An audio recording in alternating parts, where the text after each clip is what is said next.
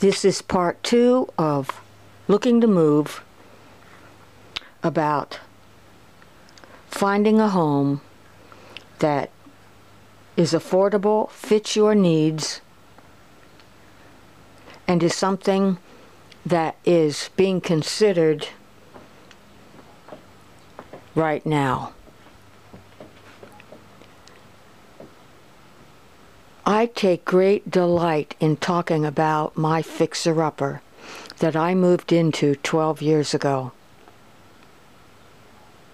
When it comes to the grounds surrounding the house and all of the measures taken to make it livable. It's been a long journey, but now this is about you. Would you even consider investing your hard-earned money in a fixer-upper, in a safe neighborhood? That should be one of your main priorities, shouldn't it? Probably that should be your main priority, followed by a competing priority of ability to pay. So, you've already checked out the estimated home value, you're dealing with the realtor, that's always a good thing. And now you're looking around at what can be done, what needs to be done, what can be put off, and being realistic about becoming a regular shopper at Home Depot, Lowe's, and Walmart.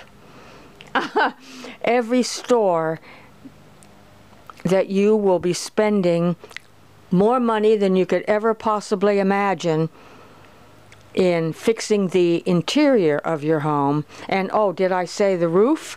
Does your home need a new roof? Well, as long as there are no leaks, that should not be the most pressing priority. Safety, your income, ability to make home improvements, appearance of the neighborhood, and your safety. Part three, maybe, maybe not. That pretty much sums it up.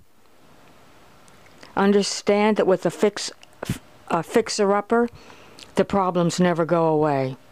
Just as you thought you were on top of things, you realize, oh dear, it needs, you need new windows.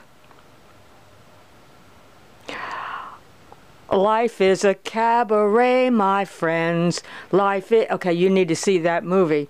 It's good to be alive when you can make choices like this that concern your home environment, your the place where you shelter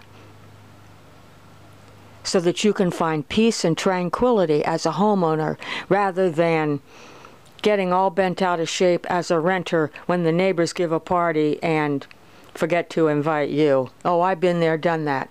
Thank you for listening. Have a great day.